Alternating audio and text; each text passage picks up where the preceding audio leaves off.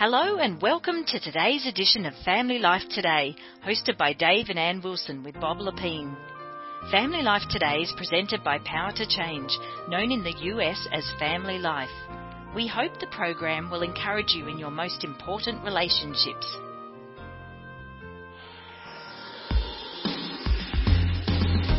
So let's get real honest about Oh no. Uh, intimacy in our marriage. Oh, no. Especially when we first got married. I mean, I, this is not something you want to talk about on radio or I a don't even know where you're going. Well, I mean, I've just thought this. As I think back over 41 years of marriage, I don't know how long it was, how many years it took me to understand the sexual part of our marriage was not just about me and my satisfaction and my happiness and me getting what Dave wanted.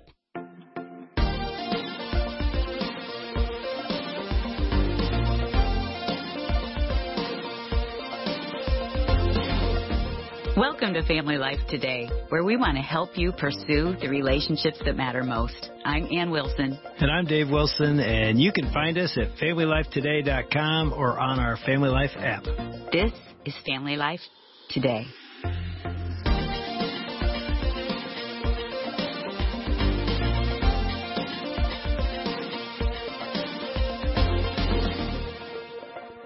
As I think back over 41 years of marriage, I think I was very, very selfish. And it was all about one thing me being satisfied. You didn't pick that up? Yeah, I thought it, but I also thought I'm going to serve you and love you. And my past was so broken from sexual abuse that I don't think I thought I deserved anything. Yeah, and I think a lot of couples are sitting there going, uh, I think I'm married to that guy. You know, I think people are experiencing many of the same things. So we got Gary Thomas and Debra Fileta back in the studio to, to help us talk about God's heart and God's perspective about married sex is the book they've written. So Gary and Debra, welcome back. Thanks. Thanks for having us. Well, I mean, let's go another round on this. Really? I mean, we've been It's going been. Real talk. And and just say to the parents, if you've got children with you right now, we're trying to do the best we can to talk about this in a honoring way, but we also want to be very honest about it. So we're going to go places that we think are going to help people. And your book does that. As you dove into married sex, it's really helpful for couples. So as you listen to even us talk about that area, especially Gary, I know you've written about that. Is that pretty common? The selfish, it's all about me, even in the bedroom. it really is one of the myths that we wanted to undercut and demolish. In fact, in Debra's chapter, Sexpectations, that's one of the first hmm. sexpectations that sex is primarily for the husband. And here's what I love about Scripture 3,000 years ago. Think of what life for women was like.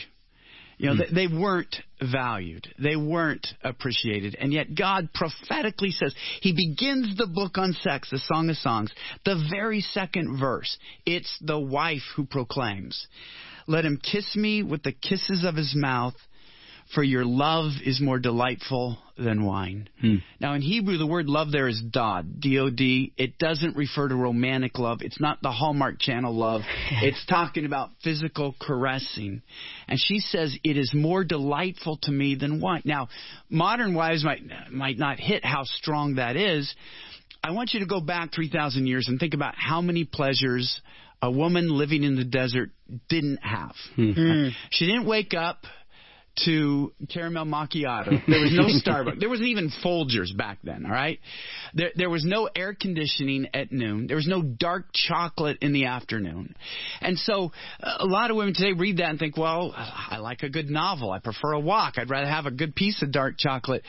But she's saying to women in her culture, the highest pleasure they could imagine was wine. It was the one pleasure a woman 3,000 years ago could truly enjoy. And she says her highest pleasure doesn't compare hmm. to making love to her husband. Now, modern women may think of other pleasures as greater.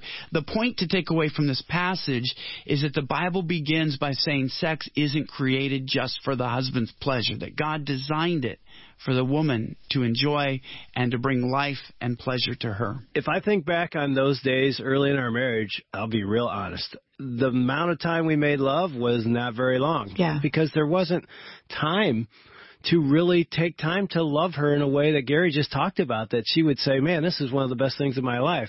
Is that common? When you look at your relationship, you know, and you know, you guys always invite me on. You know, it's a therapy session when I get invited I on. always Free love therapy. It.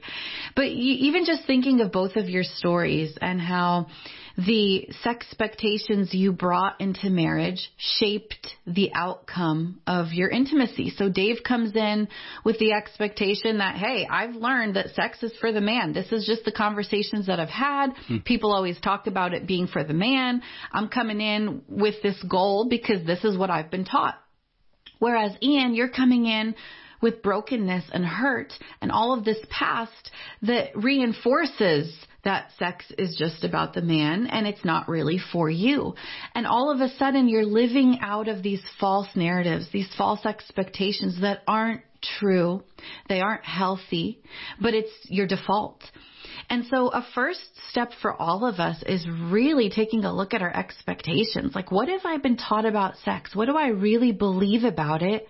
And how is it then informing my relationship? And then we take those things and we align them to truth. We align them to scripture. This is why what Gary said is so important. When you look at truth, you begin taking your reality and aligning it to truth rather than aligning it to your false expectations. And that's when we can start to change and, and do things differently, do things better. Hmm. You know, it's interesting. One of the things I think helped me start to think about Ann instead of me was when she revealed her abuse, which was really, at first I thought, oh, that's decades ago. I mean, it it can't have that big of an impact now. But as I started to understand, and we were in seminary at the time, uh, we worked through Dan Allender's Wounded Heart book, and he even has a chapter for the spouse of someone that's been abused. It alerted my my senses to, oh my goodness, she's bringing. Of course, I was bringing perspectives as well. But she's bringing that into this area of our marriage, and it's going to be imperative on me to say, okay, what does this mean, and how does this affect our relationship and our even our married married bed? I think one of the greatest gifts that you gave me was when you read that book together with me mm. because I wasn't even aware of the baggage I was bringing into the relationship my family wasn't affectionate. They weren't verbally affectionate. So the only time I had been touched growing up was sexually oh, in abuse. And so then you walk into marriage and you have Jesus and God in your marriage and you're excited about what God can do. But now all that baggage is at the forefront of my mind and I don't know how to get rid of it mm. and I don't know what to do. And so because of the abuse and the shame, of course I feel like I don't deserve to be pleasured in any way. And so how would you guys respond to that? What do you think?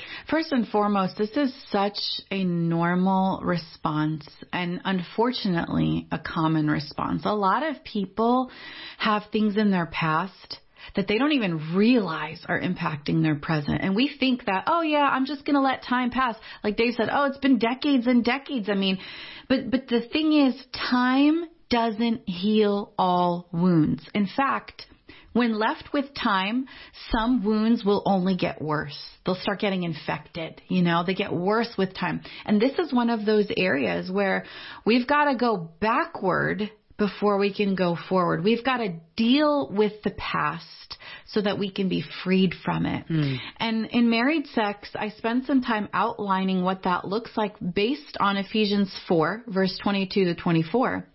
And simply put, it's a three step process according to Ephesians 4. You take off the old, you renew your mind, and then you put on something new. When, when we talk about taking off the old, some people haven't even acknowledged their past. Hmm. They don't want to go back there. They're afraid of going back there. So they just kind of ignore it. But when you think of taking something off, it's an active process. And so that's where I ask many couples to start. Let's go back to your past. And let's talk about your sexual history. Let's talk about your sexual expectations, your beliefs, your abuse. Acknowledge it and bring it before the Lord for healing. Mm. This points to one of the million things I love about being a follower of Jesus. We're just so blessed to be his people.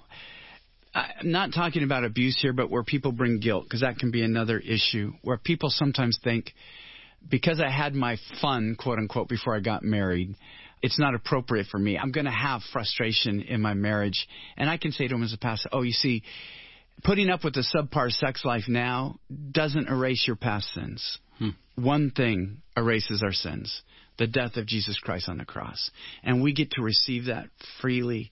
And so it's a gift that you can give to your spouse. Because I tell wives, apart from the fact that pleasure is great for them and I want them to receive it just for their sake, if your husband is at all healthy, the best gift you can give him is learning to receive sexual pleasure. And so learn to receive and see that as a gift. There's a chapter of what gets him going to really help wives understand, okay, this is how your husband's mind and body works. And then guys, you really want this. Debra gives you such a favor. She really helps you understand, okay, this is what gets a woman going. But the third chapter is what gets you going, giving women and men the freedom to recognize, okay, I have a different brain than my spouse. I have a different body. They can't possibly guess what's working.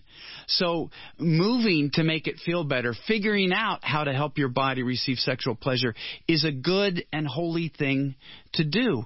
Because God designed a woman's body for sexual pleasure, when she wants to experience it to the fullness, to its completion, all she wants to be is the woman God created her to be. And that's a healthy, it's a holy, and it's a sacred thing. You want to act fully in marriage as God designed you to act, and that is to be pleased by your husband so that you would say, Your love, D O D, dod, is more delightful than the best pleasure I can think of. One of the first things that women said was, In order to arouse my body, you have to start by arousing my heart. So there's a whole section in there about really taking the time to build your emotional connection with your spouse, to build your spiritual connection, to make sure that your relationship is where it needs to be. And then we kind of move into what does it look like to arouse her body. And here's the interesting thing about that. Uh, the majority of couples reported that in the beginning of their relationship, a lot of times the men didn't exactly know what to do, how to touch, because men and women's bodies are so different. And you don't really get anatomy lessons before you go into marriage. So you just assume that the person in front of you is going to respond in the same way that you do. Hmm. But that is not the case. We're so different. Even the sensitivity of our skin, the, the parts of our body that feel good are different. And so we kind of unpack piece by piece in sometimes pretty explicit ways. Oh, yes, you do. What does it look like to put your wife as your priority? What does it look like to focus on her body and helping her get aroused in the right way? Um, because that takes some experience, that takes some understanding, and that takes some conversation and communication as well. well. Dave and I had a conversation years ago about when our kids were little, and we'd get into bed, and Dave's like, "Let's go," and I I don't say "Let's go." By the way, did I ever say "Let's go"? Maybe not. Maybe you made it sound like that's my move. Maybe that's what I heard in my mind. Let's go. But I would say my head is still like putting the lunches together and wondering if we have enough milk for tomorrow for breakfast. Yeah. I just need to unwind and let things go. So can you just rub my back? Take five minutes and just rub my back. Stay on my back because Dave just couldn't keep his hands from roaming. And so I said, just stay on the back for five minutes. And that gave me a chance just to unwind, to let the day go, to take all the things that I'm carrying go. Is that normal, do you think, for a lot of women? It is. And, and think about this. Our brain is such an important sexual organ and there's so much going on in our brain. There's we're multitasking, we're we're packing the lunches mentally, we're checking off the list of all the things that need to be done.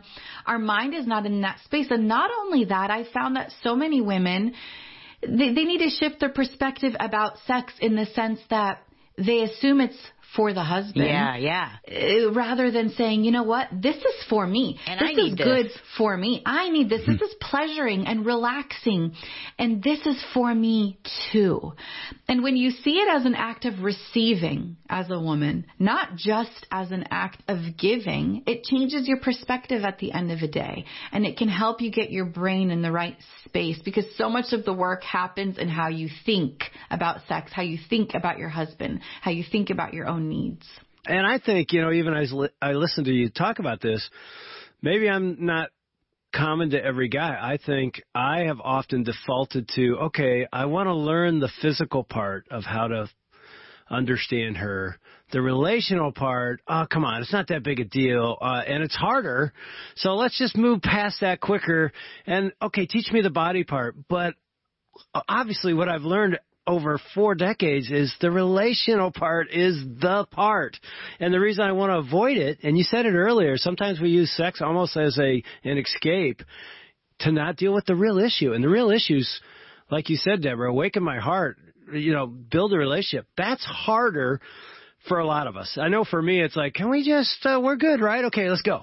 And let me address what you said earlier about just the thoughts. It's hard when you get in, and Yeah. Dave doesn't say "let's go," but he implies it. we have a whole chapter called "Sacred Simmering," and it's the practice of therapists that mention this practice of simmering, meaning if you live at ice cold, it's hard to get to red hot, and simmering is for foreplay.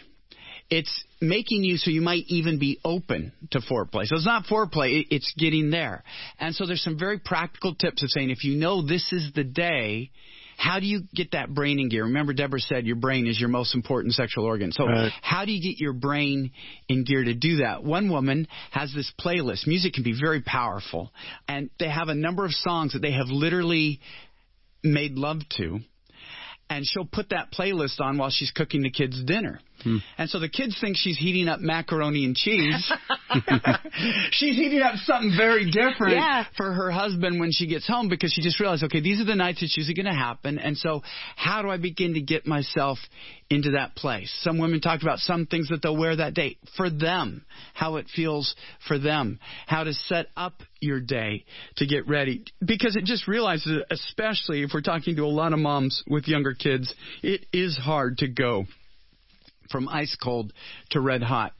So how can you simmer? And I, I'd even say this to the guys because a lot of times, you know, we've got business deadlines or we've got a game or something. And if we know our wife, if it if it's on the table, sometimes we really have to reserve our minds. Yeah. And, and what surprises me, there's some long passages in the Song of Songs where the husband is literally meditating on the most sexually desirable parts of his wife. Hmm. And the Bible says that's not lustful. Hmm. It's actually recommending it. It's your wife. Yeah. Not a disembodied woman, but cherishing your wife to raise your level of desire. In fact, the, the wife does it for the husband too. There are long passages for both.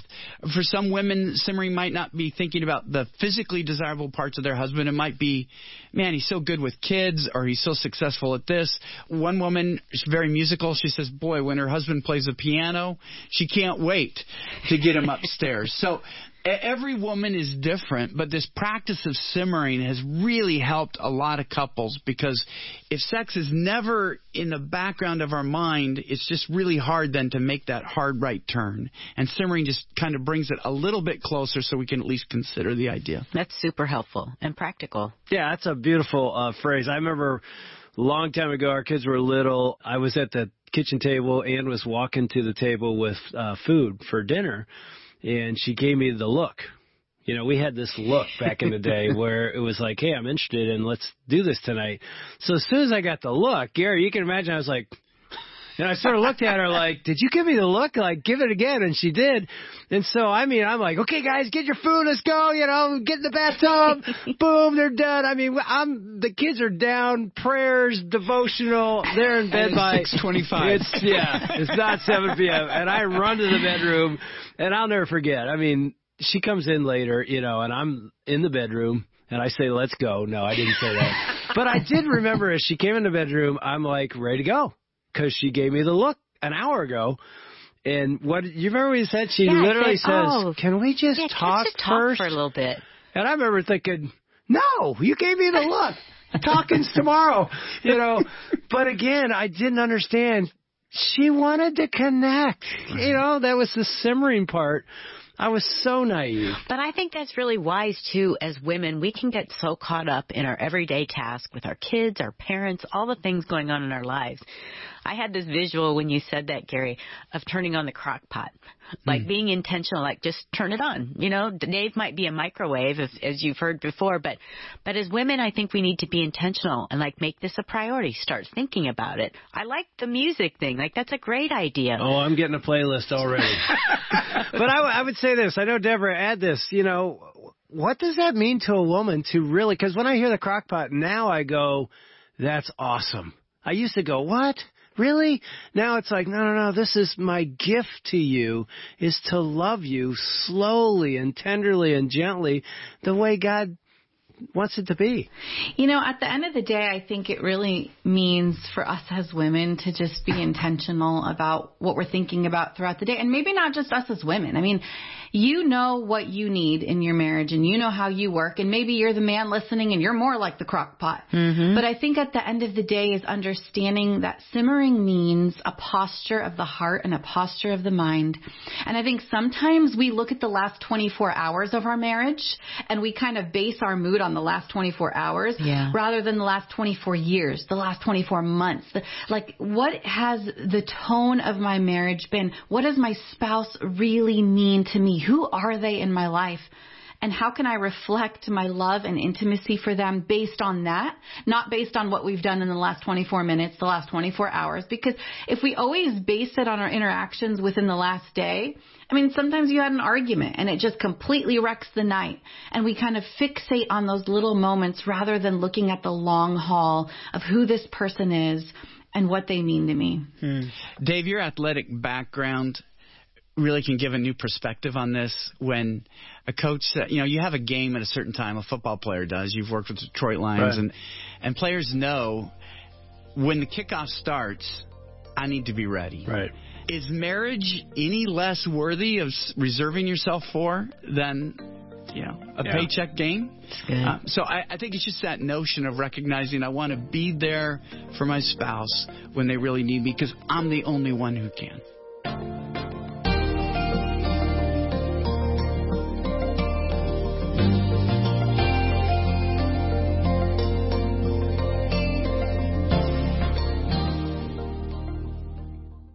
want to thank Dave and Ann Wilson, along with Bob Lepine and their team, for another edition of Family Life Today.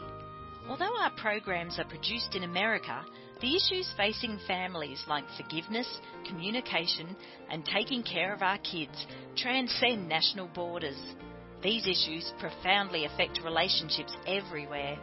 In Australia, family life is known as Power to Change, and our mission is to effectively develop godly families the kind of families that change the world one home at a time.